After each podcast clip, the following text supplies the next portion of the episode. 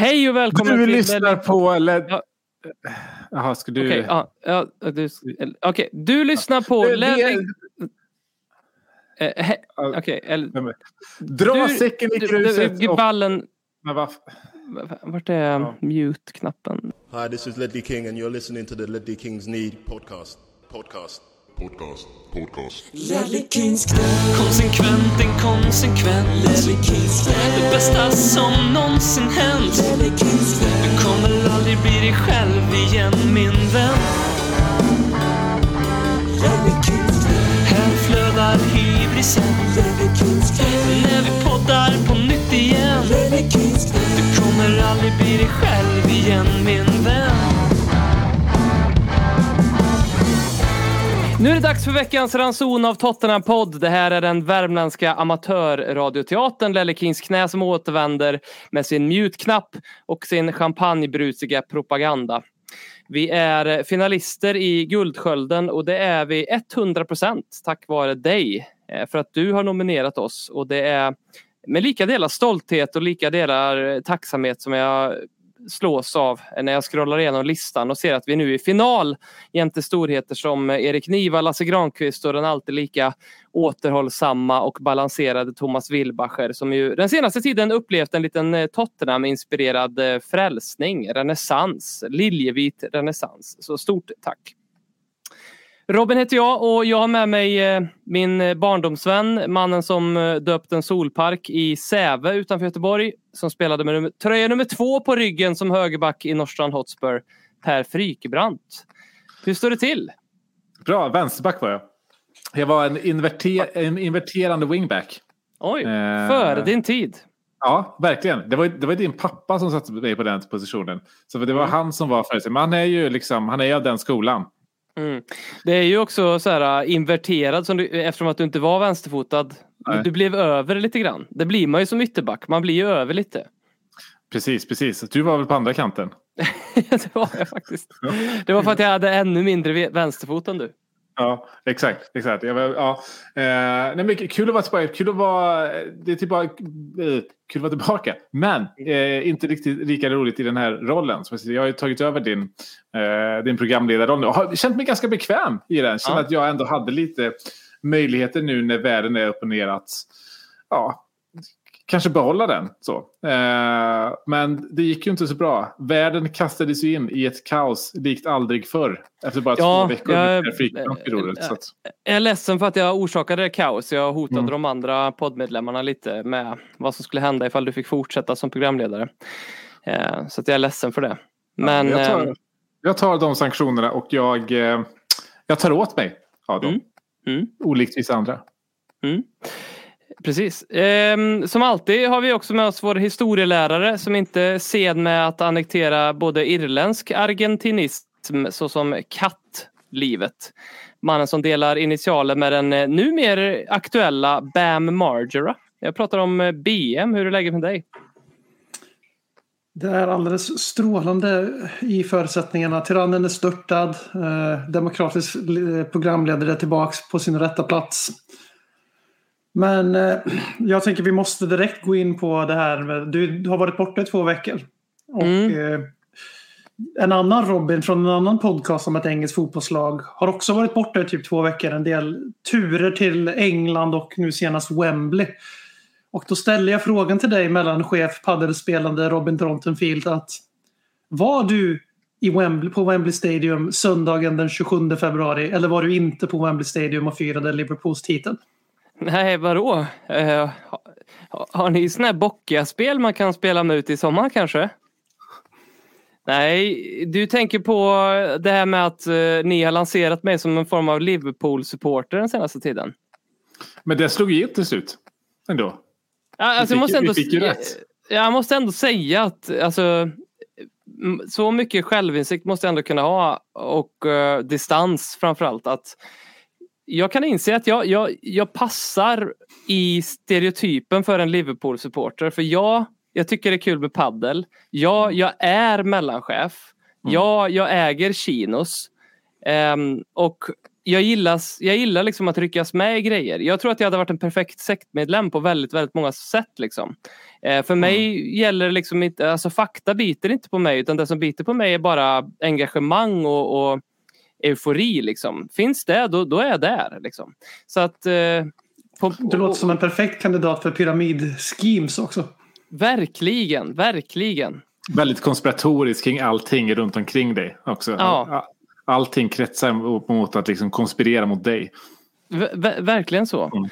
Ehm, så att, eh, och jag vet inte riktigt vad ni har kokat ihop här nu för att eh, ja, sätta mig på pottan på det här viset. Men någonting har ni ju. Ni vill ju strött, störta mig från den här tronen. Men nej, eh, jag, jag måste ändå ge, dela ut det. Jag, jag stod och lyssnade i Sälen när jag i, i, i, piss, i, i backen på väg upp till toppen där och så hörde jag BM lägga ut orden om att jag är lite Liverpool-kompatibel och hade en liten kris men sen insåg jag jag ser vart det kommer ifrån. Jag gör det. Eh, ja. Jag vet inte vad ni känner men det, det kändes nästan aningen för lättsamt det här. Ehm, Mm. alltså på riktigt så, jag vet inte om det blir så här för, för, för det, en, av, en av de seriösa tankarna jag slogs av var ju, ska vi ens podda nu? Är det ens, har jag ens lust med det? För det enda jag har gått och tänkt på de senaste dagarna sedan i torsdags egentligen är ju den här eh, förbannade Ukraina-krisen eller som det heter om man håller på Chelsea, konflikten Situationen. Situationen. Eh, så, som ju Roman Abramovic inte har någonting att göra med. Men eh, ja, han, är med, han är där som en representant från Ukraina för att de vill ha någon som, eh, ja, jag vet inte vad de vill ha egentligen. Representant från. Ukraina tror jag inte att han skulle hålla med om. Men eh, jag förstår Nej. vad du... Mm.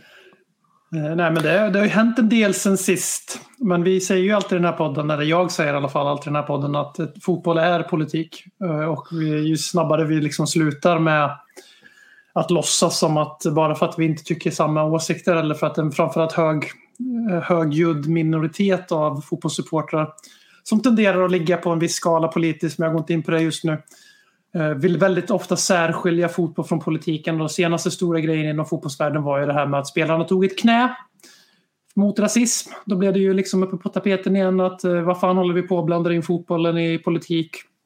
Eh, Medan alla som har någon form av kognitiv re- resonans enligt mig förstår ju att idrotten har ju en enorm politisk roll att spela i sådana situationer och det visar ju inte vårt första lilla sidospår här med Fifa vi kommer ta upp alldeles strax. Det visar ju inte det allra minst här då att politik och fotboll är ett och samma och det är dags att man använder det så till sin fördel istället för att ducka för saker för att det är politiskt alinjerande. Mm. Nej, man har ju väntat väldigt länge på att eh, liksom hela sport och idrottsvärlden ska verkligen inse sin, sin roll i samhället. Och det har ju den här senaste veckan verkligen vara ett bevis på att den, att den kan. Eh, vissa organisationer har varit långsammare än, än andra, eh, framförallt Fifa. Eh, men det, alltså, det, när vi satt här och spelade in den här podden för en vecka sedan så skulle, kunde man ju aldrig tro att vi en vecka senare skulle sitta här och spela in nästa avsnitt till att Sverige har släppt sin neutralitet och Tyskland sin pacifism. Eh, men det har hänt och det finns, det är väl kanske det som vi ska ta med oss någon form av liksom det positiva de senaste dagarna. Att den moralen som, eh, som uppvisas i, i Ukraina den, den smittar av sig i hela världen. Jag har aldrig sett en sån här eh, ja, men, moral helt enkelt från, från hela samhället. Vi börjar få se en ny politisk eh, spelare på, på världskartan i, i EU. Eh, som eh, kan visa sig gå, gå eh, inte bara starkt ur den här krisen utan av alla de här åren med, med, som, som våra kära britter har försökt eh, förstöra. Och eh, det är ju väldigt skönt att man till slut som sluter upp. Och alltså, om, om schweiziska banker tycker att dina pengar är för smutsiga. Om oljebolag eh, tyck, inte vill associeras med dig för att det skulle vara dåligt för deras varumärke. Eh, och om Fifa tycker att du är alldeles för korrupt för att ha att göra med. Då vet man att det är någonting fel. Så att är det någonting som de här dagarna i alla fall har, har bidragit till så är det att den värsta diktatorn vi har just nu eh, är på väg att falla. Och eh, som tur är så står fotbollen på rätt sida av den historieskrivningen. Mm. Men det satt långt inne. Det satt långt eh, inne. Och ehm, alltså kan vi, kan vi dra några direkta Spurs-kopplingar i, i det här. En som många har dragit är ju det ryska inflytandet i London. Alltså som ju inte bara är isolerat kring Roman Abramovic utan också till eh, eh fastighetsmarknaden, eh, finansmarknaden i London där det finns en hel del nu höll jag på att kalla dem nyrika men det är ju klart, det är där de inte riktigt längre bo, av flera skäl. Det, det beror på hur, vad man menar. Alltså enligt... Eh, jag skulle säga, ny, är man, eh, har man sina rikedomar man har skaffat dem själva de senaste 30 åren. Om man är, det är typ halva ens liv. Då skulle jag kunna kalla det nyrikt. Ändå. Då är jag också nyrik då. Ja. Mm. Jag har haft de här 32 åren på mig att skaffa min Exakt. lilla... Ja. Ja. Eh, så känns ju... Eh, jo, nej. Och, och då funderar jag lite grann på den världen som Daniel Levy lever i just nu och de eventuella rädslorna och farhågorna som han ser det. Så han står med ett ganska saftigt lån på sin eh, arena. Han ser en värld som eh, har en väldigt oviss ekonomisk framtid, i alla fall närframtid. Och då tänker man ju direkt att, som man ofta gör i många situationer, från de små till de lilla, what's in it for me och i det här fallet då, what's in it for Tottenham. Har ni någon, vad skulle, vad skulle ni säga, kan vi, kan vi redan här och nu se hur det påverkar Tottenham på, på kort sikt? Alltså, jag har svårt att se några direkta eh, konsekvenser utifrån, eh, utifrån det här. Utan det är ju liksom så fall det, det ekonomiska klimatet i stort. Men det har ju egentligen inte att göra med det. Utan det är ju så här ränteläge och den typen av grejer i så fall. Eh, men, men nu kan jag inte se några, några, några s- större grejer på kort sikt. Utan det är mer att jag är jävligt glad över att inte är Chelsea-supporter. Eh, För där kan vi snacka om eh, orosmoln på himlen inom ganska snar framtid. Vi får se hur det spelar ut sig. Men att, att du har en, en ägare som, eh, som gör det, det han har gjort nu. Och den här liksom sidosteppningen som, som han har gjort i att lämna över sitt inom citationstecken stewardship har ju noll procent juridisk bäring. Det betyder ingenting legalt sett att han har gjort det här. Eh, Chelsea Trust som han sa att han hade lämnat över till har eh, också sagt att det finns ingenting påskrivet. Eh, det, det finns liksom, eh, det här är bara någonting som man har gått ut med. Eh, de har inte förväntat sig att skriva under någonting heller så här snabbt. Eh, men det innebär ingenting för fem öre utan det är bara för att försöka eh, se till att Chelsea inte blir eh, en spelare att kunna sanktionera mot förmodligen. Och att, att det sker en sån grej, ja, det är en icke-grej. Men det visar ändå vilken farozon Chelsea lever i med den typen av, av ägare. Eh, och skulle det vara så att Chelsea inte drabbas av direkta sanktioner så kommer ju kanske ändå deras ägare att drabbas av de här direkta sanktionerna. Och det här är en ägare som om man inte har tillgång till sina andra tillgångar eh, som Chelsea faktiskt är skyldig en och en halv miljard pund som man än så länge har valt att inte vilja kräva tillbaka. Men hur säkert är det om man fryser alla hans tillgångar? Det är, det, är, det är också en klubb som gick back 150 miljoner pund det senaste året. Som hävdar att de är självförsörjande. Ja, du är självförsörjande i det att du går back alldeles själv. Liksom. Eh, jag, jag hade inte velat vara Chelsea just nu. Eh, men det verkar Chelsea-supporterna vilja vara. De, de, eh, de eh, inte, inte, jag ska inte dra alla över en, en kamp sådär, men, men eh, det är ganska många som tycker jag visar upp verkligen grundkursen i varför sportswashing fungerar. Att Mm. så fort som Abramovic har klivit inom citationstecken åt sidan, vilket han inte alls har gjort, så går man ut och hävdar att ja, men varför är det så här mot, mot vår klubb? Va- Varför är det inte så här mot eh, klubbar med amerikanska ägare? Med saudiska ägare etc. Och saudiska, absolut, det kan jag förstå. Eh, men, men, där finns kritiken sen innan. Men det är ju den här eh, whataboutism eh, tendensen som de visar. Eh, de går ju eh, liksom Putins vägnar allihop. De bara vidareförmedlar samma Kreml-propaganda som har matats från, den, från det landet år efter år. Och nu när de sitter där som supportrar och vidarebefordrar det budskapet. Det visar varför sportswashing funkar så bra. För vad händer när liksom eh, saudierna blir sanktionerade och fryser Newcastle? Vad kommer, vad kommer deras supportrar argumentera för då? Jo, givetvis att det är orättvist gentemot saudierna. Vad gör man med Qatarägda klubbar etc. Alltså det visar verkligen vilket problem det är att släppa in de här ägarna i den här världen. För det skapar bara nyttiga idioter för dem. Om man sitter och funderar på vad med, med dagens nyhet om att Roman Abramovic eh, agerar någon form av fredsmäklare önskat av Ukraina dessutom som fredsmäklare. Och sitter vad fan gör en fotbollsklubbsägare där? Då kan man ju istället vända på den frågan och fan varför en sån människa överhuvudtaget någon gång kom i närheten av att äga en fotbollsklubb. Mm. En ännu större fråga. Jag skulle inte vilja vara skyldig Roman Abramovic en och en halv miljard pund, samma Abramovic som eh, ägde en fabrik långt bort i, i eh, kalla, karga Ryssland en gång i tiden och eh, sa upp alla sina anställda och mm, som alla ägde aktier i, i, i fabriken. Eh, och så sa han, ni får bara tillbaka jobbet ifall ni säljer era aktier till mig. Och det var ju mycket så han eh, fick sin förmögenhet en gång i tiden också. Den här med sympatiska, lite småhunkiga ryssen som så- satt och log där uppe och köpte strikers och sparkade managers en gång i tiden men som hade något helt annat på sitt samvete. Mm.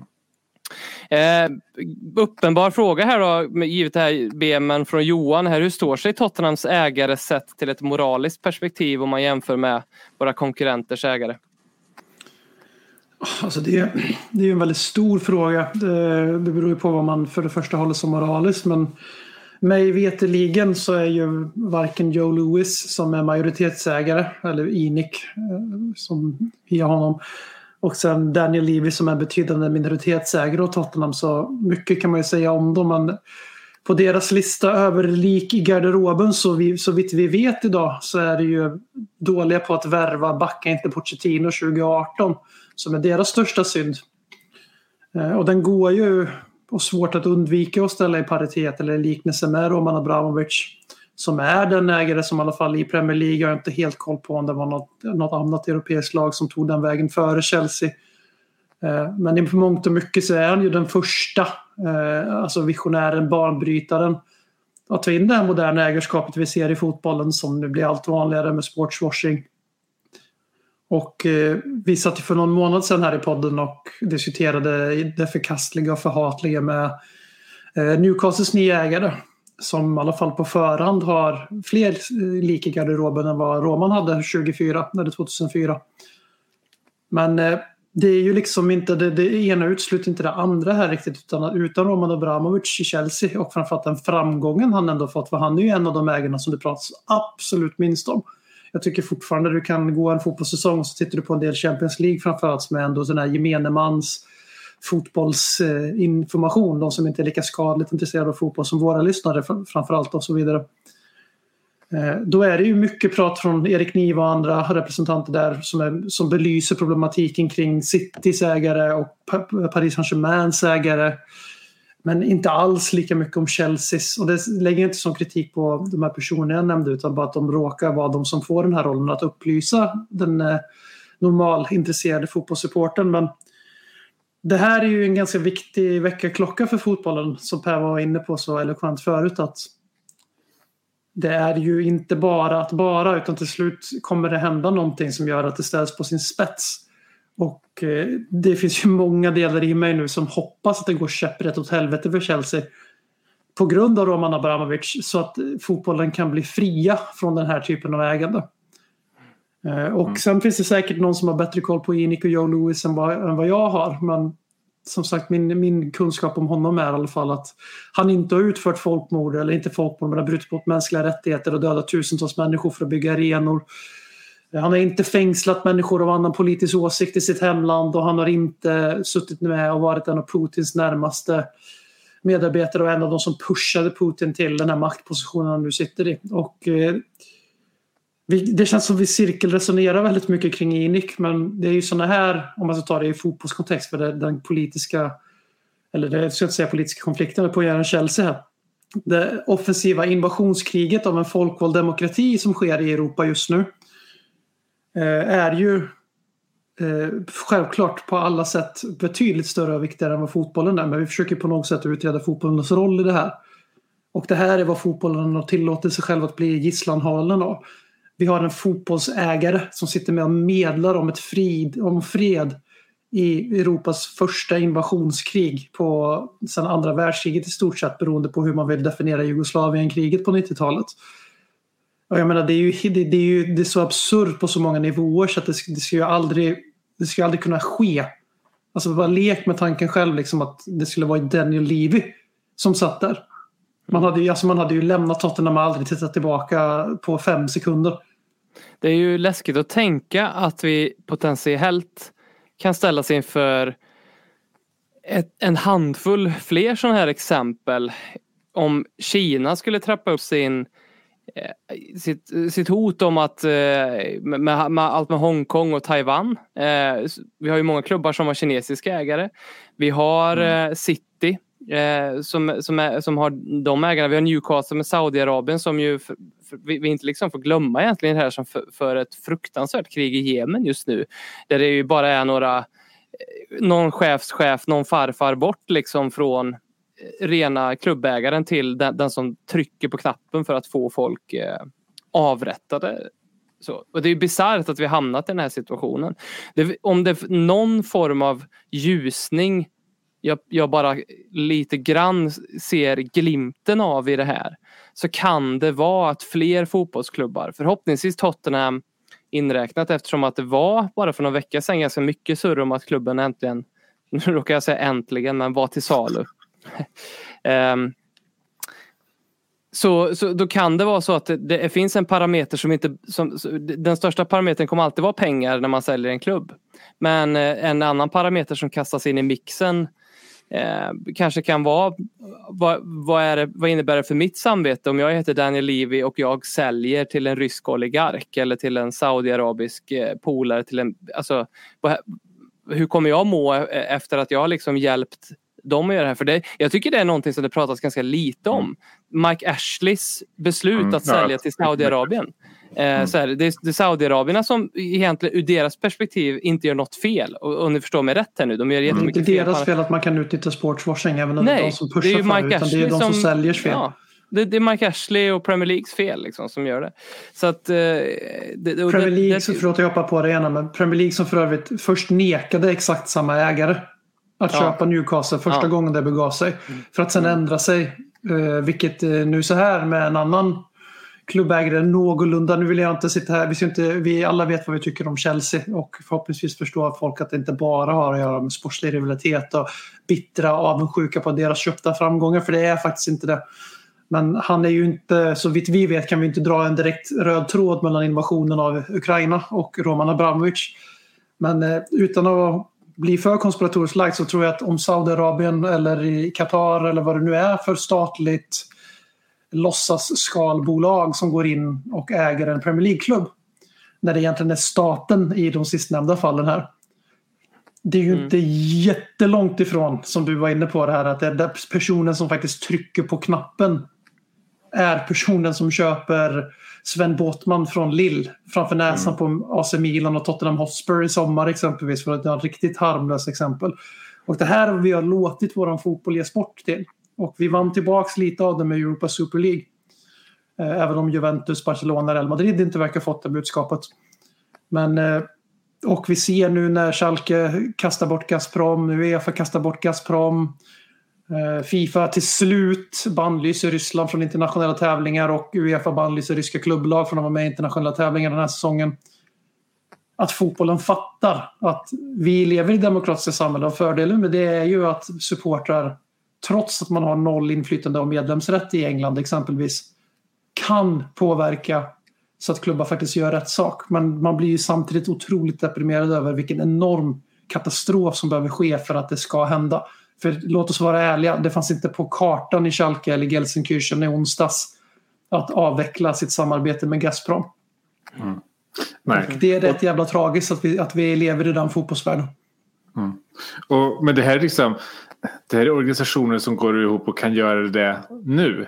Nu ska jag absolut inte ge Fifa den credden. För, för det, det här var inte deras första val. Det var inte ens deras andra val. Det här var, deras, det här var verkligen deras sista utväg.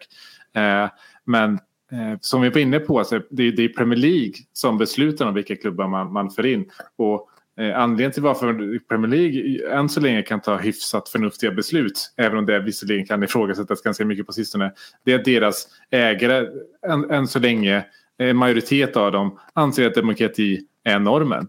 Och att det är Mm, den man ska exakt. efterleva. Eh, och ju fler av de här eh, ägarna som inte längre representerar den synen. Vad kommer då hända med Premier League som styrande organ som påverkar i samhället? Eh, det är det vi riskerar att förlora också. Eh, när vi får in fler, fler av de här ägarna i fotbollen. För visst, eh, Eh, det, det, det, jag oroar mig för supportrarna. Och supportrar, vi supportrar är dumma i huvudet. De allra flesta supportrar kan bevisligen inte ha två saker i huvudet samtidigt. Nämligen att jag håller på Chelsea men jag tycker även att Ryssland gör fel. Det verkar inte jättemånga kunna, kunna hålla i huvudet samtidigt.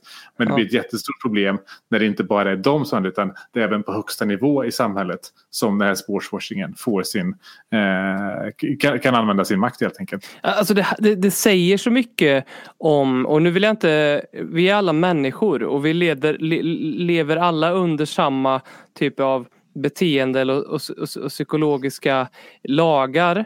För det, det säger så mycket om mänskligheten när stolthet är, har ett sånt hårt grepp om oss. Som när Chelsea-supportrar som ju såklart har, har också kan tänka efter och, och nås av insikter och ha ett samvete och allt det där. Men när det här bubblar upp och och inser att oj, jag har, jag, har, jag har suttit och käkat vid det här bordet som eh, en rysk mördare oligark har dukat för mig och istället för att ställa mig upp och sagt jag vill kräkas ut allt det här och skämmas lite över att jag har nutit och inte kritiserat det här så Nej men då ska jag nog ändå liksom ge, försöka hitta någon form av vinkling för varför, och rättfärdiga det här. Det säger ju ganska mycket om vårt eh, bedrövliga tillstånd som art. Eh, ja. Verk, verkligen. Alltså vi har gått från att liksom, eh, jag har varit jävligt arg på att om man röstar på ett visst parti så kan man inte problematisera den ideologin. Och vi, vi har gått liksom från det till att jag håller på ett visst lag. Därför Ja. kan jag inte problematisera ett visst statsskick. ja exakt. Liksom. Ja. Eh, det är ganska illa. Mm. Det, det det- sitter liksom några i Newcastle nu och dricker några brown ales och säger så här, jo men alltså lyssna här, så här folkmord Ja. ändå, alltså på, på, rätt, på rätt grupp, på rätt grupp. Exakt. Exakt. Vidriga Newcastle. Och eh, det är ju så som Per var inne på med, med, här, med sportswashing att det har ett väldigt fin poäng där med att ju fler icke-demokratiska ägare vi får in som kommer från kulturer eller från regioner eller länder eller vad fan det nu är. Eh, Ryssland exempelvis kan vi ta som exempel där demokrati inte är en grej på riktigt. Eh, Det syns ju också faktiskt att demokratin är ju under sitt överlägset största hot eh, sett till en global. Vi lever ju lite i en bubbla här i Sverige och eh, våra allierade och eh, länderna runt omkring oss i våran eh, absoluta intressesfär. Alltså västvärlden som vi brukar säga. Västeuropa och USA. Men sanningen är ju så att demokratin är ingenting som är gud- givet till mänskligheten och vi har hanterat jättebra i hela vår historia. Utan det stämmer inte. Utan demokratin har, har inte ens hundra år på nacken i de flesta länderna i Europa. Inte det som vi kallar för demokrati. Och många studier nu visar att demokratin håller på att urvattnas i, i både världen som helhet och men också i Europa. Och eftersom vi har levt i den här europeiska, eller vi är lite finare, vi är lite bättre kolonialismarvet helt enkelt. Att vi är lite bättre i västvärlden. För det tycker västvärlden och det, det är liksom ingenting att låtsas som att det inte är så. Eh, det är ju liksom ett problem då att världen har aldrig varit demokratisk. Globalt sett har demokratin inte varit det enda och be all. Och nu ser vi även att den håller på att tappa sin kraft i så kallade urdemokratier. Och även då i alla länder som fortfarande är starkt demokratiska med väldigt höga index. I, alltså Skandinavien är ju ett föredöme där också. Eh, Framförallt Norge brukar ligga högt upp i de här listorna. Sverige lite lägre. Det är för att de har Där är, där är ju grejen Där är ju grejen att eh, vi vet ju alla här att demokratin håller på att urvattnas i Sverige. Vi behöver inte gå in på partier här för deras roll. Men det är ju som, alltså, politik handlar ju inte om ideologi längre. Utan Per gjorde en fantastisk liknelse där om fotbollssupportrar som inte kan särskilja på statsskick och sitt lag. Jag tycker att politiska supportrar, för det är fan vad vi ska kalla dem, för det är inte ideologer längre. Utan supportrar till ett visst block eller ett visst parti i Sverige, de kan inte kritisera någonting med sitt eget parti. För att man håller på det blint som en jävla fotbollssupporter.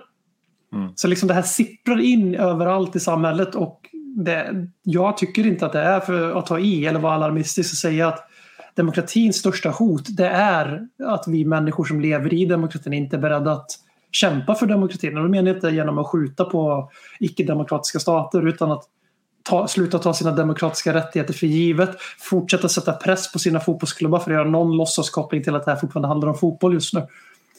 Eh, Men liksom att använda sin demokratiska rättighet och skyldighet att vara en eh, bevandrad samhällsmedborgare som faktiskt förstår att demokratin är värd att försvara. För annars så kommer vi att tappa den. När vi har de här Donald Trump-politikerna som bara poppar upp överallt nu som inte bryr sig ett piss om demokrati och folk som röstar på dem eller liknande inte bryr sig ett piss om ideologi heller. Utan det är typ LOLs, därför röstar vi på de här idioterna. Ifall ni undrar vart jag, vad jag tycker politiskt om Donald Trump och så vidare. Och, och förhoppningsvis så ser vi ju, alltså det vi ser nu är ju förhoppningsvis en väldigt positiv förändring. Att vi verkligen har nått botten. Om vi kollar den här lilla så här, fotbollsbubblan. Eh, att det är Super League-debaclet liksom. var, var bara liksom en liten fjärt. Det här, är, det här är någonting annat. Att vi kan inte, fotbollen kan inte hålla på och flörta med de här staterna, med de här statsskicken, eh, med de här tyrannerna. Vi kan inte fortsätta så. Eh, det kommer ge en backlash någon gång. Det är inte frågan om Saudiarabien kommer eh, hamna i trubbel. Det, är- det är frågan om när. Eh, och vill man utsätta sig för det? Nej, det vill man inte. Och på samma sätt som vi ser mer och mer hur företag är de som medborgarna sätter sin stora tillit till i alla undersökningar. Så är företagen, de privata företagen som medborgarna sätter mer av sin förhoppning till, till att ta ställning, till att bidra till förändring. Det är de varumärkena som man sätter sin tilltro till. Det smittar ju även av sig på fotbollsklubbar nu. Att vi vill även se att ni tar ställning. Eh, att ni visar vilken typ av värld vi ska leva i. Eh, och bara, bara där ser vi nu en, en, en, en ganska stor förändring till en bättre som jag, som jag hoppas kan, eh, kan hålla i sig. Och i, i, I så fall har det kommit någonting, någonting väldigt positivt ur det här. Och jag hoppas att vi har i det här varit, varit ner i botten och, och vänt. Mm.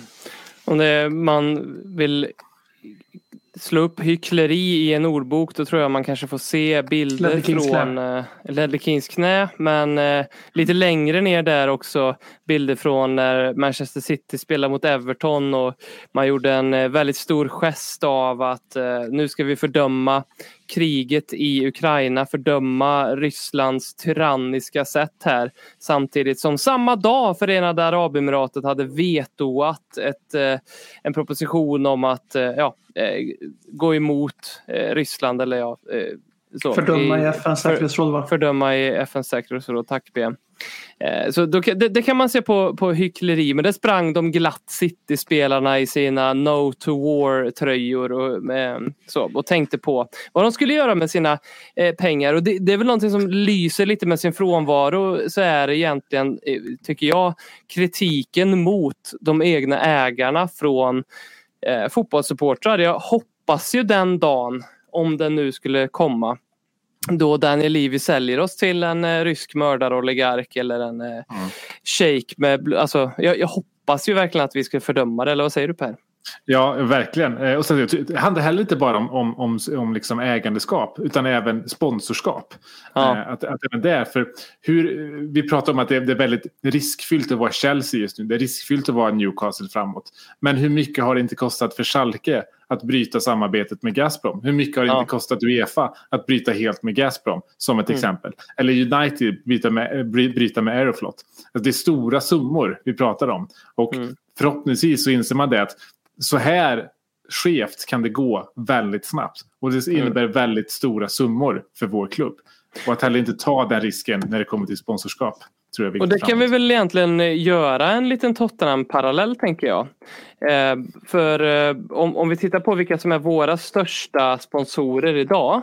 Eh, så Nike är ju givetvis eh, en av dem. Eh, Men sen är ju AIA som ju är en asiatisk eh, försäkringspart som jag tror och det här är så tråkigt att inte veta i en podd men det är enda, jag tror det är singaporskt eller om det är indonesiskt. Eh, ska vi kolla? Vi har ju kopplingar till Singapore nu i de eh, liksom, förhandlingar som har varit kring att sälja vissa stakes Mm. av, av klubben. Eh, Kan A- det ha en A- koppling till det? AIA är faktiskt, eh, AIA Group Limited är faktiskt Hongkongskt. Eh, så att, eh, ja det kan ju bli problematiskt inom kort. Ja, eller hyfsat oproblematiskt. Ja, beroende på liksom, hur, vilken typ av Hongkong det är. Ja, så är det ju. Absolut. Jag kan, jag kan alldeles för lite om AIA för att, att uttala mig faktiskt. Jag har inte gjort hemläxan själv. Nej, men det är ju det här, jag bara sticker in en passus. Vi ska väl prata fotboll någon gång i den här podden kanske för de som vill separera fotboll och politik fortfarande. Och lyssna på Ledley Kings knä. Efter åtta år, budskapet inte gått hem. Nio snart om fan. Nej, vi firar fan nio år redan. Vi har redan gjort det. Öj, jag tror att vi februari. gör det typ idag. Det det, här är, det här är riktigt dystert att det här är nioårsavsnittet. Jag tror att vårt första avsnitt kom ut 28 februari. Men ehm, Nej. Vi uppmuntrar alla våra lyssnare nu att gå in och lyssna på vårt första avsnitt och så ser ni vad nio år med Tottenham och moderna fotbollen har gjort för den här podcasten. För det blir vilket fantastiskt jävla tidsdokument för vad som har hänt. jag vet, fotbollen. jag vet ju att det finns några sjuka jävlar som gör det där ibland. För att eh, den enda statistiken jag har tillgänglig. 27 februari 2013 släppte vi vårt första Det här avsnitt. Är det sant? Vi firade, jävlar. grattis, vi firade nio år. Fan nästa år tio år ändå. Eh, Det är sjukt dystert nioårsavsnitt men det säger liksom så här, på riktigt Ja. alltså tidsresan, vad som har hänt med oss, vad som har hänt med Tottenham och vad som har hänt med moderna fotbollen. den enda nioåringen någonsin i världshistorien som har glömt bort sin egen födelsedag. Vi måste ha bättre koll på på tio nu års med- födelsedag nästa år. Det blir jubileum. Men eh, att just det här med sponsorskap och så, att man på riktigt, i alla fall jag gör det när jag lyssnar på er nu, att man märker att vi bottnar inte riktigt här. Och det är ju för att vi har en, kanske egentligen en ganska normal relation till våran klubb. Eftersom att vem fan ska man behöva sitta och läsa på om sponsorer och varenda människor i styrelsen. Och, och då går jag tillbaka till min förra poäng liksom, om demokratin och vad man har för skyldigheter för att bevara demokratin. Och på riktigt nu känner jag känner att det är klart som fan att jag ska sätta mig in i det här. För jag måste ju veta vad det är jag varje vecka ger gratis eh, PR, gratis propaganda, eh, gratis inflytande, alltså i form av Tottenham Hotspur Football Club här. För även om vi, och vi har gjort det tankeexperimentet på grund av dåliga sportsliga resultat så vi är inte främmande för det. Liksom, Tottenham kanske inte är den klubben som man ska välja och dö, alltså sjunka med skeppet. Eh, Och vi ska inte ha en whataboutism-lek här liksom, med vilka klubbar förtjänar en mer, bla bla bla. Men det kan ju bli en uppmaning i alla fall att nu när fotbollsvärlden har gjort det här misstaget och silta in sig i politik så in i bomben samtidigt som att man utåt säger fotboll och politik hör inte ihop. Förutom för väldigt safe budskap, typ som att tjejer ska få spela fotboll och att eh, det är okej att ha en annan sexuell läggning eller att ha en annan hudfärg än vit. Ja, knappt det var Ja, men det, det är relativt, så här, och... relativt gemensamma så här, Fifa haft No to Racism-kampanjer. Så där menar jag, även om eh, supportrar inte håller med om de här sakerna. Men just det här att det kanske är skyldighet för en modern fotbollssupporter, tyvärr, att man ska veta vad fan man står bakom. Och det gäller väl även oss då, för AIA, nå- jag hade koll på att det var ett, eh, att det var ett eh, asiatiskt försäkringsbolag. Men jag har ingen aning om de, eller Dulux för den delen, har massa skelett i garderoben och varit med och bidragit till folkmord eller till förföljelse av vissa folkgrupper eller till eh, invasionskrig av Ukraina eller vad fan det nu är. Getir har jag bara lite koll på eftersom att eh, Klarna har köpt in sig i dem. nu. Så de, då, kör, då, då är de reko. De svenska bolag köper i dem. Då, då, då, Då, då är det lugnt. Men det, men det, det, finns, men det finns ju, alltså så här, vi, vi, är, som sagt, vi är ju fotbollssupportrar, vi är dumma i huvudet. Eh, men det, det finns också olika nivåer att hålla den kollen på. Så, alltså sponsorer är kanske, alltså det är inte supportrars roll egentligen. Sen om det, om det är Gazprom så är det uppenbart. Och hade, hade, eh, hade AIA varit så här, statligt kinesiskt försäkringsbolag, då hade vi vetat om det. Och då hade vi förmodligen liksom haft åsikter om det. Sen så har vi ganska tydliga åsikter om, ja, men det har hänt väldigt mycket de senaste månaderna här kring olika, eh, olika spelare i Premier League eh, som har gjort ditten och datten. Där har ju fotbollssupportrar tagit sitt ansvar. Jag tycker vi har gjort det hyfsat bra med, med Lucas Moura till exempel. Som ju eh, har ju alltid varit ett, ett fascistsvin men nu är det lite mer Eh, ett lite mer extrovert fascistsvin på, på Twitter inte minst. Och eh, han, åh vad han sitter med sin telefon och vill klicka på, klicka på gilla-knappen på lite olika tweets just nu kopplat till, till Bolsonaro och hans eh, icke-ställningstagare. Men han gör inte på grund av att han, han också fått, blivit, fått den här eh, silencio-stampan från, från Twitter från, från klubben. Eh, men, men det är ju upp till oss att liksom problematisera även de, de spelarna och allt, allt det de gör. För att till syvende och sist, vi, vi sitter ju och hyllar eh, dag ut och dag in en, en, en klubb. Och då måste vi också kunna eh, ha vissa, vissa brasklappar kring, kring det. Mm. Mm. Det är ju många som lyssnar på den här podcasten som jag tror jobbar på stora företag i Sverige och, och det, om det är någonting som de senaste åren har visat så finns det ju en trend i både att man som arbetsgivare och arbetstagare placerar ett ganska stort värde i samhällsengagemang eh, hos sin arbetsgivare. Alltså kanske inte att, man, att det går så långt, för vissa givetvis, men inte att man kanske väljer arbetsgivare utifrån det. Men däremot att man liksom väldigt stolt stoltserar med, ja men nu, nu går min arbetsgivare in i det här, det är liksom super LinkedIn delarvänligt till exempel. Eh, och det, och, och liksom, det finns ju inte ett enda företag med över ett par hundra anställda som inte har någonting på sin hemsida om vilken välgörenhetsorganisation de jobbar med. Eh, men där man ganska hyfsat i många, många, många av fallen, inte alla, men i många av fallen kan se igenom det som bara liksom någonting som man bara ska ha. Ehm, men, och, och, och, och den där den suddas ut lite grann när man helt plötsligt tar på sig hatten som fotbollssupporter. Eh, och det får den inte göra. Eh, så att, eh, bra initiativ BM att eh, låt oss nu jävlar AIA Group. Nu ska ni få det hett om era små hongkongska öron. Nu ska ni synas. Nu ska ni eh, beskådas från alla vinklar. Vi ska se vad ni har dolt. Eh, och Men vad, alltså, det är så här, fotbollen ägs av supportrar. De kan säga hur mycket de vill. De kan försöka ersätta oss. Och vi är ju ett exempel på det. För vi är en transplant. Vi är en svensk podcast som ett engelskt lag. Vi, vi är ju ett typexempel på ex, supportrar som man kan ersätta de mest kritiska London-spursarna med. För vi åker glatt över och ser på Tottenham. Men det är liksom hur, hur vi än vrider och vänder på det. Så det, lycka till att sälja fotbollen utanför publik. Och det är liksom som vi har manat i den här podden ganska länge. Ta tillbaks äganderätten över fotbollen och fortsätt igen. Alltså bygg på det här. Använd vänd de här katastroferna som behöver hända för att fotbollsvärlden ska vakna. Bygg på det. Ta, till- alltså, ta tillbaks fotbollen från de här jävlarna i toppen helt enkelt. Och bojkotta AIA allihopa. Alla våra lyssnare där ute. Det blir svårt om man vill ha Byt matcher. försäkringsbolag. Byt försäkringsbolag. Köp, Köp inte den här jävla Kinch eller vad det nu är för någonting på Köp ärmen. inte Dulux målarfärg. Köp... Eh, Stopp, stopp. Jag och Per slog ett slag för Dulux för något avsnitt sedan. Dulux, så länge de inte förtrycker regim, de är okej. För de gjorde Det var ju faktiskt, eh, Vad heter nu igen vår eh, One Click Payment Partner? Att det inte är Klarna är ju katastrof. ja. Ja. Och vad- vad- jag, säger- jag säger bojkott, bojkotta vår One Click Payment Partner. Det känns alldeles som att de kan ha ett rent samvete. En one click payment partner. Långa poddar, långa poddar, långa poddar om Spurs. Eh, nu ska vi prata om eh, min favoritsiffra. Och då tänker ni ju alla, eh, varför ska vi prata om siffran 6? Men det ska vi inte. Vi ska prata om siffran Jag tänkte 69 ja. Ja, nära. Vi ska prata om siffran 37. Eh, Det finns ju väldigt mycket psykologi kring den siffran faktiskt. Och det här eh, har, finns det studier på.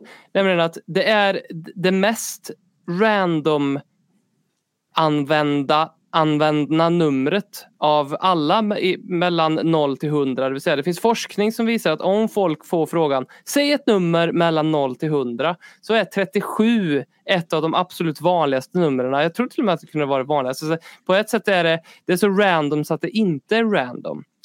Eh, ja, lite spännande. Och, och.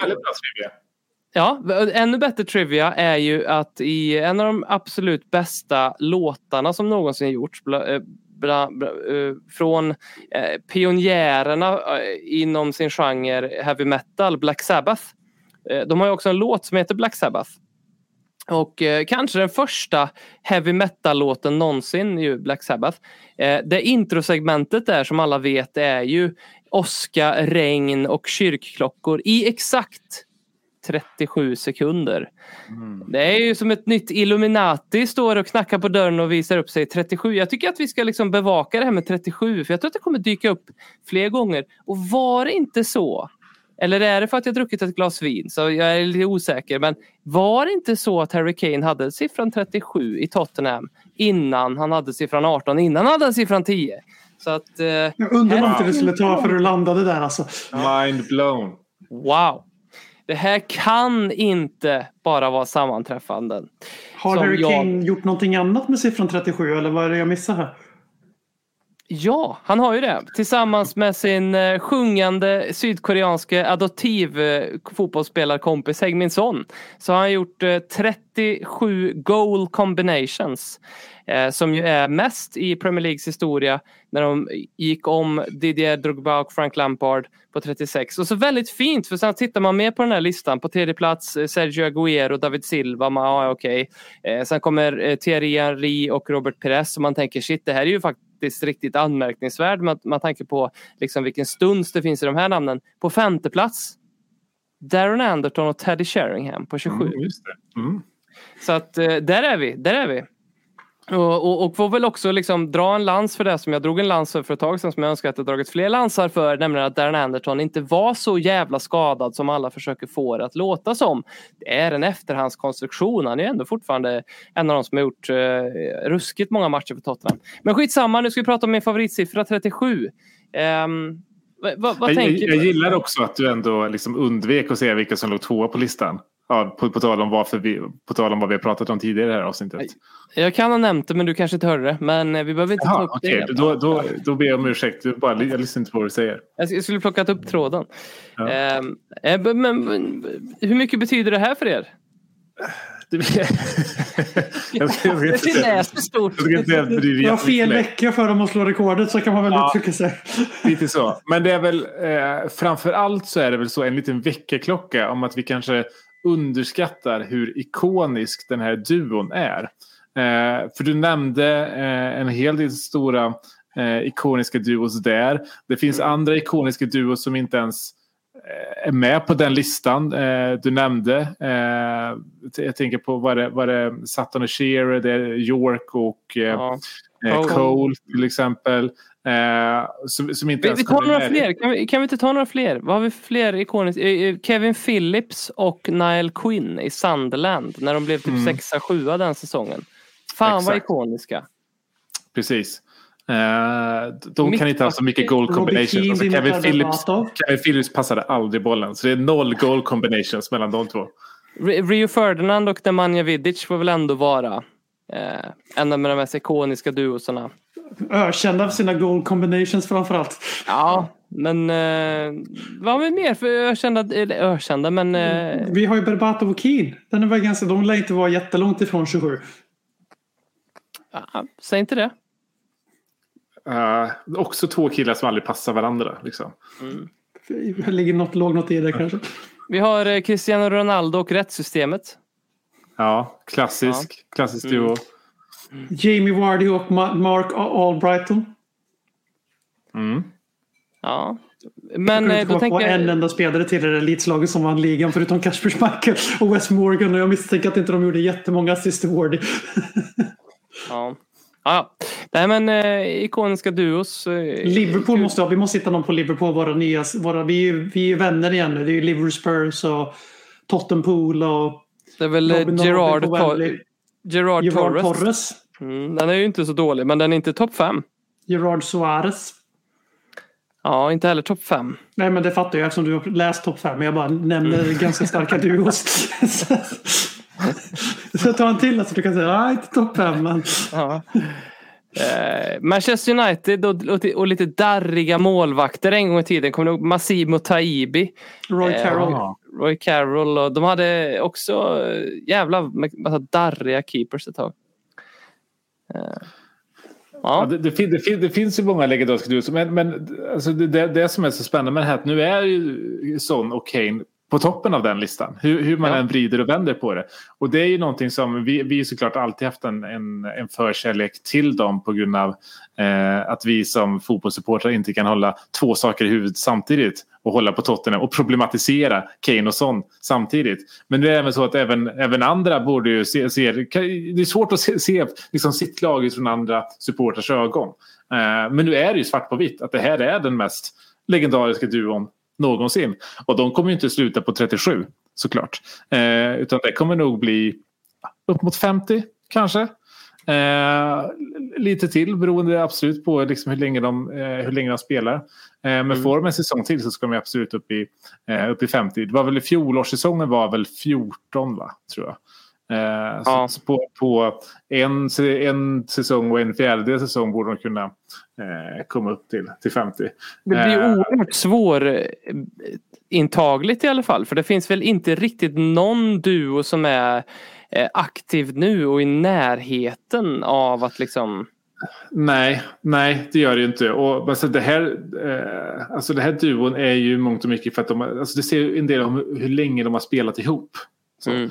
Eh, visserligen fick de sina eh, 14 mål där eh, förra säsongen. Eh, men alltså, jäklar vad länge man måste spela för att komma upp i, i, i Mm. de här siffrorna. Eh, och de kommer som sagt de kommer nog spela minst ett och ett halvt år till tillsammans tror jag. Eh, men, men, det, är ju väldigt intressant. Alltså, för jag tänker ju när jag, när jag liksom började höra om det här rekordet från första början för, för länge sedan. Eh, och nu när de verkligen slog det så tänkte jag så här, ja ja, men det är ju Keynes förtjänst. Alltså det är han Mm. som, eh, det är han som, han gör, han, eh, han gör liksom sina assist utan att riktigt tänka på att nej, men det handlar också om att när han gör mål så ska också sån passa honom. Eh, men det var intressant att se att det var väldigt, alltså så jämnt fördelat. Det är sån som har gjort fler assist till Kane. 1918 va? Ja. Mm. Eh, och istället för tvärtom. Och de andra på den där topp 5-listan, i alla fall på plats nummer två var Lampard Drogba. Eh, och så var det Pires och Henry sen därefter.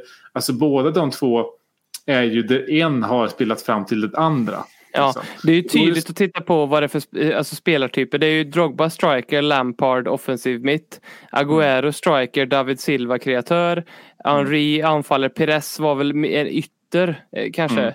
Eh, Men, och Darren Den är ju, Anton, den är ju den mest som är mest lik. Eh, för att Son, vi glömmer ju bort det, men de första åren då, då var det ju liksom assist. Så han gjorde ju en hel del mål. Han har alltid gjort en hel del mål. Jag tror det är sjätte eller sjunde säsongen i rad som han har tvåsiffrigt i mål. Han har goda möjligheter att gå upp och nosa på tvåsiffrigt i båda kategorierna.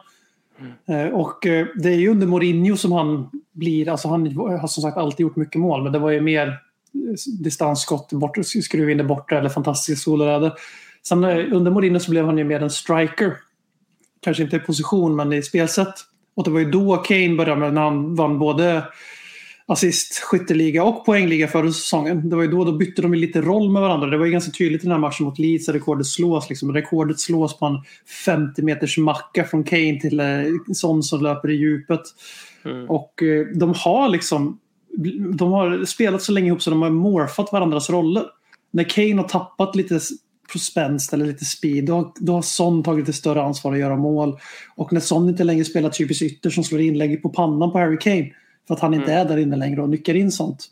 Då, då, har, då har han hittat ett annat sätt. Så liksom det är ju ett jävla testamente till hur fruktansvärt bra de här två spelarna är.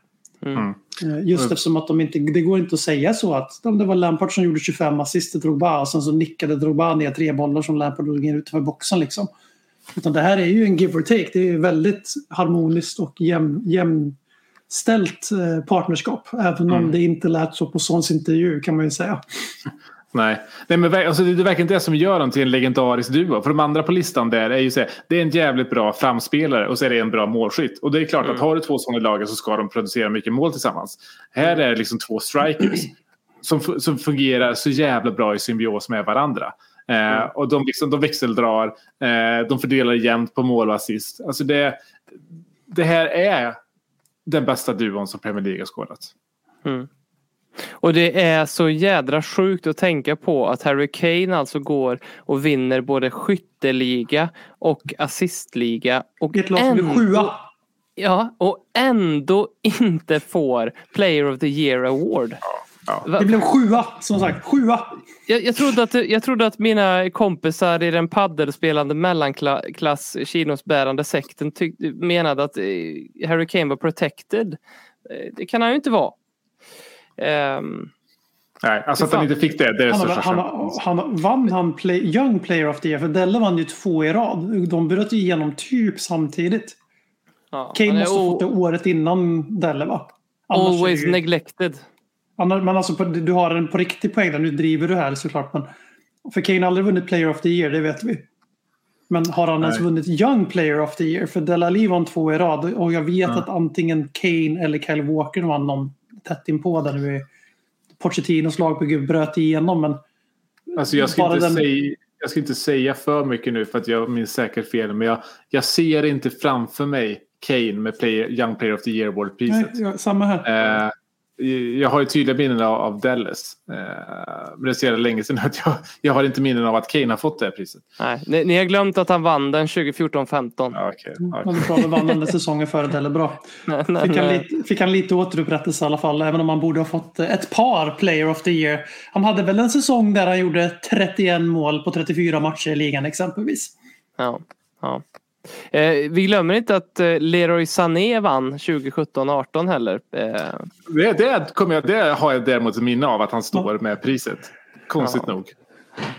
och en gång i tiden var Ashley Young Young. Eh, 2008-2009 så vann han eh, Young Player of the Year. Jag bara scrollar här för att se vilken egentligen den största skrällen är men de har varit hyfsat eh, eh, Ja, sen så börjar vi nu börjar jag komma in på 80-talet här och det är inte alla jag har koll på här. Eh, Glenn Hoddle vann givetvis eh, 79-80. Tony Woodcock, där har vi ett namn, vann ju 1977-78. Ska man lägga på minnet? Ja, det ska man göra. Men eh, hur som helst, eh, de har inte vunnit någonting. Audi Cup. Nej. Och en fin samling med silver och bronsmedaljer. Ja, men det är det, det som är grejen, alltså, som, som du gör. Men, men det är ju, alltså, vad gäller det här liksom Twitter, eh, hatet på att Tottenham har inte vunnit titlar, Son och Kane har inte vunnit titlar. Eh, och det, och det det stämmer visserligen, men det, det är också deras egna fel. För det är så här, de sämsta, sämsta matcherna som Harry Kane har gjort i sitt liv. Och han har ändå spelat en hel del semifinaler och finaler nu. Alltså det är alltså, 15 stycken i det här laget. Och han har alltid gjort sina sämsta matcher i de största matcherna. Så det här liksom att, att de, där finns det ändå en rimlig kritik kring liksom duon Son och Kane. Att de inte har vunnit titlar. För det är faktiskt de som inte har eh, liksom steppat upp i de här allra största matcherna. Och det är det de saknar. Vart, men vart var den här matchen mot City liksom där de två är briljanta? Framförallt Harry Kane var ju osannolikt bra. Uh, följde upp det ganska fint mot Leeds även om Burnley-matchen däremellan kanske var lite pyspunka. Men vart är den typen av insats i de ganska frekventa semi och final vi faktiskt har spelat sen Pochettinos kom till Tottenham? Det är ju lite samma sak för England också. eh, även om, Ja, det är helt samma sak. eh, Han var och ju helt- han var har ju helt- faktiskt vunnit ja. en internationell turnering. eh, men. Mm. Men det var ju med hot om kriget så att eh, eller i alla Ja. fall Då militärtjänstgöringen. jävlar. Då, jävlar. Då, Det är då så- passar det. Mm. Exakt. Ja. När ditt liv står på spel, ja då så. Ja, då, då- då, då går det bra. Ja, Okej. Mm. Ja, då vet vi vad vi ska göra med eh, England härnäst. Eh, Jocke Wallin vill att vi hyllar Ben Davis. Han frågar, har vi hyllat Ben Davis tillräckligt? Vi har hyllat Ben Davis kanske lite för mycket. Jag säga. säger så här, Jocke Wallin, hur många t-shirts har du gjort med Ben? Det är svar på Ja. din fråga. Mm. Har vi någon tisha på Ben? Nej, det har vi inte. Men Nej, eh, om man vill köpa en annan t-shirt på till exempel Dejan Kul och Sexy eller vad han, Kul och Sexy eller vad han kallas nu för tiden. Mm. Så kan man ju köpa en sån på vår shop och veta med sig då att alla kronor vi får in de går direkt till krisinsatserna i Ukraina och om den krisen upplöser sig så kommer de att gå till något annat ställe där det är kris i världen. Eller Precis, någon annan form av välgörenhetsorganisation. Ja. Så in och köp t-shirt på Ben. Vi brukar alltid skänka pengar från, eh, från shoppen till, till, till välgörande ändamål. Om det är Musikhjälpen eller vad det nu är. Nu, nu gjorde vi allt sånt som vi har fått in. Eh, sen se, vi gjorde det sist, jag kommer inte ihåg när det var sist. Men det blev 8500 till, eh, till eh, eh, Röda Korset i, i, på plats i, i Ukraina. Eh, så det, det är jättebra sätt att eh, eh om, man, om man vill bo, både rappa Dejan och, eh, och Ukraina samtidigt. För tishorna delar färger med den ukrainska flaggan också. Eh, och det kanske passar bra nu eh, med tanke på eh, Dejans insats här i, i, i- helgen. Nu känner jag att jag tar över programledarskapet. Ja, det Varsågod. jag, gick, jag gick in i rollen. Lite grann. Jag lutar mig tillbaka. Jag, jag, jag kuppar in mig här. Ja. Eh, Fråga men mig inte till- en expertfråga bara för då är jag stekt. Eh, vad, vad, vad, vad tycker du Robin om hans eh, senaste prestation här i helgen? Han eh, gjorde mål Mm. eh, och han eh, kämpade bra och jag tyckte att han eh, var bra med bollen. Nej, men det är ju ett, är ju ett otroligt eh, mål han gör. Eh, det, för mig går det inte riktigt att komma ifrån att eh, när jag tittar på det förstörs lite ingripandet eller icke-ingripandet av eh, Leeds-försvararen förstör ju målet lite grann. För det finns ju ett läge där det är en väldigt solklar brytning som ska göras men det, han kortsluter i huvudet. Jag kommer inte ihåg vem, vem av dem det är, om det är Klisch eller vem det är. Eh, så att, eh, så. Men ehm, jag tycker att det går ju inte att få en bättre start än vad Dejan Kulusevski har fått så här, i, i Tottenham. Och framförallt så här, st- starkt för att han var ju, som vi var inne på, han var ju lite hackkyckling och det är inte det lättaste i hela världen att komma in eh, från Serie A och spela i England eh, på deadline day som en liten underwhelming värvning som det ändå var för många britter som hade hoppats på att vi Som- skulle punga ut De vill ha Ja. Adama Traore hellre än det. Ja, de ville ha Adama Diaz. eller Luis Diaz. Så, så här, det, det, här, det är möjligt att allt det här har gått Dejan Kulusevski förbi och han verkar ju vara en sån lite Zlatan-typ med ett ganska stort eh, och orubbligt eh, självförtroende. Så. Men ändå starkt av han att, han att han tacklar det så pass bra. Och jag är imponerad av eh, hans styrka han, han visar upp. Liksom. Eh, inte bara mentala då, utan fysiska styrka i, i väldigt många av du- duellerna direkt. Han har anpassat sig väldigt bra till, eh, eller är anpassad väldigt bra till Premier League så som han, Han, är. som han passar perfekt för den här fotbollen. Alltså verkligen helt perfekt. Och han, nu var jag, två veckor i rad han, har han eh, blivit utsedd i eh, omgångens 11 Mm. av, av BBC Sport. Eh, och det, det, det, det, det är en svensk 21-åring vi pratar om. Mm. Det är verkligen att burst into the scene. Eh, jag, jag tror att, och det, det märker man ju nu, alltså, det är inte lite kärlek från fansen. Utan så här, vi har ju haft eh, ganska eh, en, en ökenvandring i Tottenham-läger i flera år vad gäller eh, spelarsånger till exempel. Och så tar det en och en halv vecka så har han helt plötsligt en av de bättre sångerna eh, vi haft kring spelare tycker jag. Mm. Mm. Eh, gimme, gimme, gimme. A ginger from Sweden. Exakt, exakt. Mm. Jag ville att ni skulle fylla i det så jag slapp göra det. ja. Ehm, Bielsa rök. Tack Matt Doherty. Dockans arv. Mm. Vi kommer aldrig förlåta dig Dockan. Nej. När du för en gång skulle gjorde mål så var du tvungen att skicka iväg Bielsa. Nej, men det, jag, kan inte, jag, kan, jag kan liksom inte, inte göra någon form av liksom, jämförelse med det här och när vi förlorade Pochettino. Alltså det känns verkligen som, som deras Pochettino. Dels är det liksom de uppenbara likheterna. De är båda eh, från Old Boys väl, eh, tror jag. Eh, och eh, med Pochettino är ju super skolad etc. Eh, men det är just det att säga, de har upplevt Liverpool-supportrar sina bästa perioder som, som eller Liverpool-supportrar, sin bästa period som Leeds-supportrar på 20 år. Eh, och liksom slutar på det här ganska tomma sättet på något sätt. Där man fick, de, de fick ju visserligen det vi inte fick. Alltså de fick ju på ett sätt sin titel i och med uppflyttningen.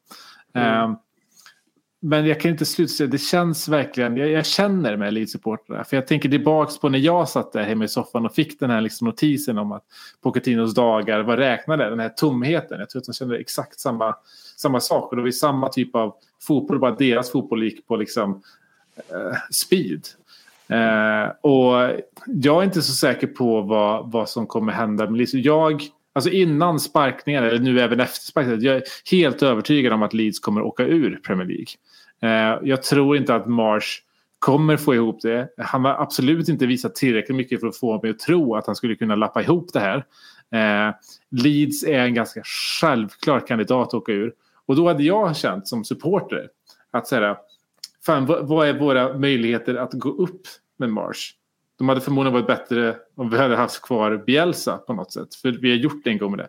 Och det är lite så jag också tänkte med Pochettino. Att säga, fan, ja, men den här säsongen, vi kommer som bäst få liksom, eh, Europa League. Varför att vi inte bara liksom, hållit ut i den här tunga perioden. Och inte kasta in klubben i en så här, kaosartad period med tränare för tränare. Vilket förmodligen är det som Leeds står inför nu. För de kommer att åka ut och så kommer de ha en taskig start på Championship. Och så kommer de göra sig av med den tränaren. Liksom. Så att jag, nej, jag, jag, jag säger till Leeds-supportrar, jag... Ni, ni, ni vet vad ni har framför er nu. Kolla på oss. Mm.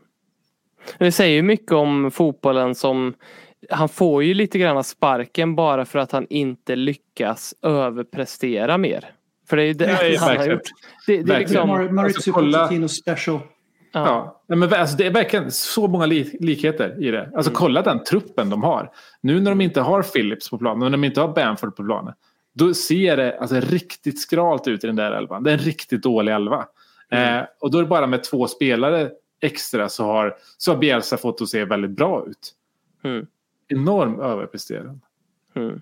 Så att, eh, ja, väldigt många liknande och, och väldigt många på samma sätt som när Pochettino lämnade var så många Tottenham-spelare som direkt tog till social media för att vara tydliga med om hur mycket han hade betytt för dem i, hans, i, i deras karriärer, vilket ju Calvin Phillips var snabb att göra, vilket fler Leeds-spelare har gjort. Eh, I, I Pochettinos fall så gjorde Dele Alli det först ett år, antal år senare igen eh, när han gick till Everton. Liksom. Så att man, eh, den impacten han har haft. Och jag tycker något bland det mest- mest hjärtskärande för mig det är ju alla de här bilderna man har matats med som Bielsa som inte bara som en tränare för Leeds United utan som någon form av så här, jag höll på att säga landsfader men statsfader för Leeds. Leeds som är ju, alltså förlåt men en jävla skithåla på, på väldigt många sätt.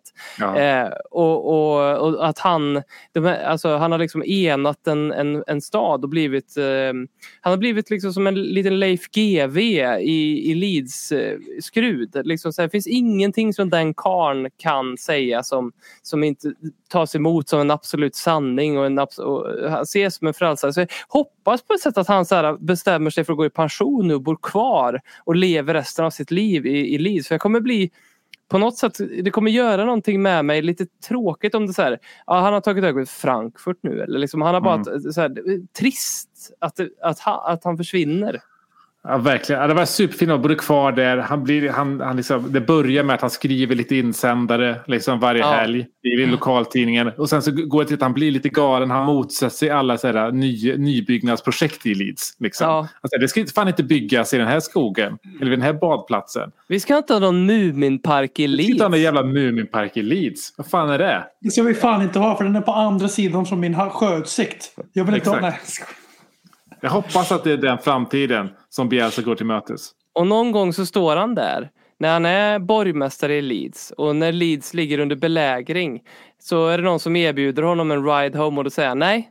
Jag behöver inte en ride home, jag behöver mer ammunition för jag ska skjuta ner de här jävla Sheffield-borna och Norwich-borna som kommer hit och försöker ta mitt Leeds ifrån Det, mig. det nya War of the Roses.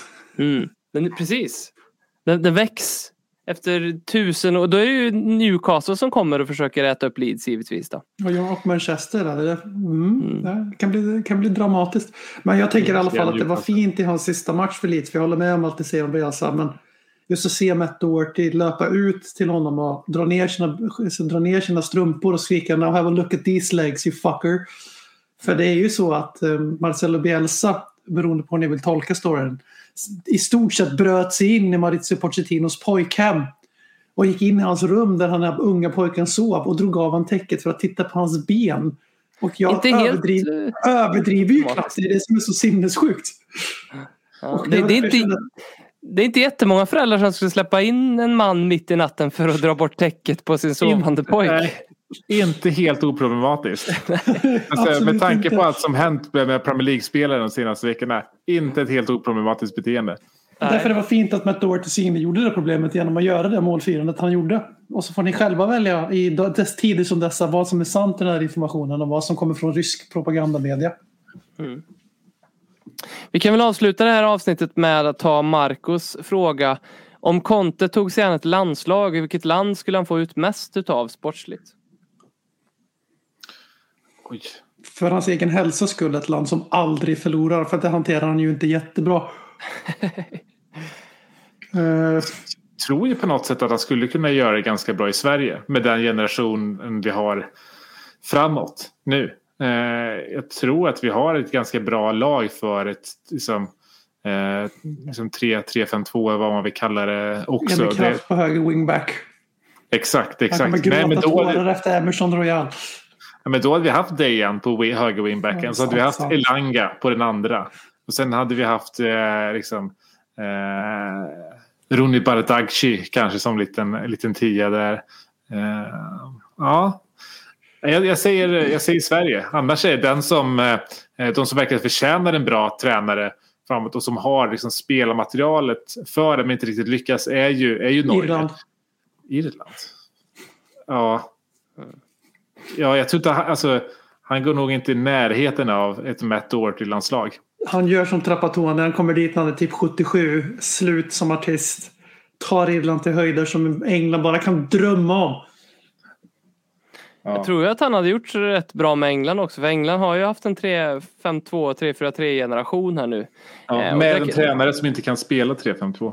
Ja, Harry Eh, Maguire i Erik Dyer-rollen liksom. För allvarligt. Liksom. Ja, herregud. Men eh, tänk, tänk scenerna på Wembley eh, när England slår Italien i EM-finalen och Antonio Conte springer eh, lycklig för att vinna eh, och helt, helt, helt tappat alla former av fingertoppskänsla och gör, glider på knä framför den italienska klacken och skriker vad fan gulo, vad fan gulo utan att inse vad han håller på med. Då kan vi prata hyckleri. Eh, men jag, jag ser det hända. Fan vad inte hade respekterat Conte om han tog över England. Alltså då faller han. Ja. Liksom, Enligt alla recensioner jag har om honom. Nu kom den engelska landslagssupporten fram här. Plötsligt han bara kuppar in Conte från Spurs till Tottenham. Det är Harry Redknapp 2.0. Mm. Ja. Tack för att ni har lyssnat på ännu ett avsnitt av eh, den här lilla podden som råkar vara nominerad till eh, final i Guldskölden och eh, det vill jag ju säga nu för att fram tills på söndag den 6 mars så kan man rösta. Och eh, då går man in och gör så. Vi är ju nominerade i som årets sportpodcast och bäst på sociala medier och det är lite kul när man tittar på på den där, i den där listan vilka de andra nominerade är. Så att, att, att en liten, liten värmländsk amatör radioteater kan nästla sig in och vara där. Och vill ni också eh, fortsätta stötta eh, Ukraina så kan ni göra det som Per sa här nyss eh, genom att eh, handla några fräcka eh, grejer i vår shop. Det finns ju alltid från t-shirts till eh, koppar och hoodies. Och det finns ölkrus också som ser Mm. lite kul ut. Så att skynda att fynda kan vi väl säga. Eh, Tack så mycket Per BM för att eh, vi flydde vardagen en stund. Nu ska jag tillbaka till att scrolla live-uppdateringar om, ett- om, om ett, ett jävla krig. Liksom. Eh, vad fan är det här? Eh, ja. Det är ju verkligen, alltså min, eh, min skärmtid på telefonen hade gått upp 100 procent. Mm. Oj, fick, ja. jag, fick jag notis om. Så man blir ju verkligen, eh, det är ju, eh, man knarkar ju verkligen nyheter nu. Eller inte Ja. nyheter, Twitterflöde snarare. Ja, Men man befinner sig i, i den där känslan som man, som man haft. Och så här, ja, men om någon om närstående har gått bort och man, om, Mm. om man helt plötsligt kom, kommit på sig själv med att skratta. Och man bara så här, "F- får jag skratta nu? Eh, Alltså Mm. så här, är, kan jag ha kul nu? Eh, Alltså lite samma känsla ha, har man ju över det här. eh, verkligen. Verkligen. Så är det. Eh, men vi finns här och vi finns här även nästa vecka i Lelle Kings knä. Tack för att ni har lyssnat. Ajöken. Ciao.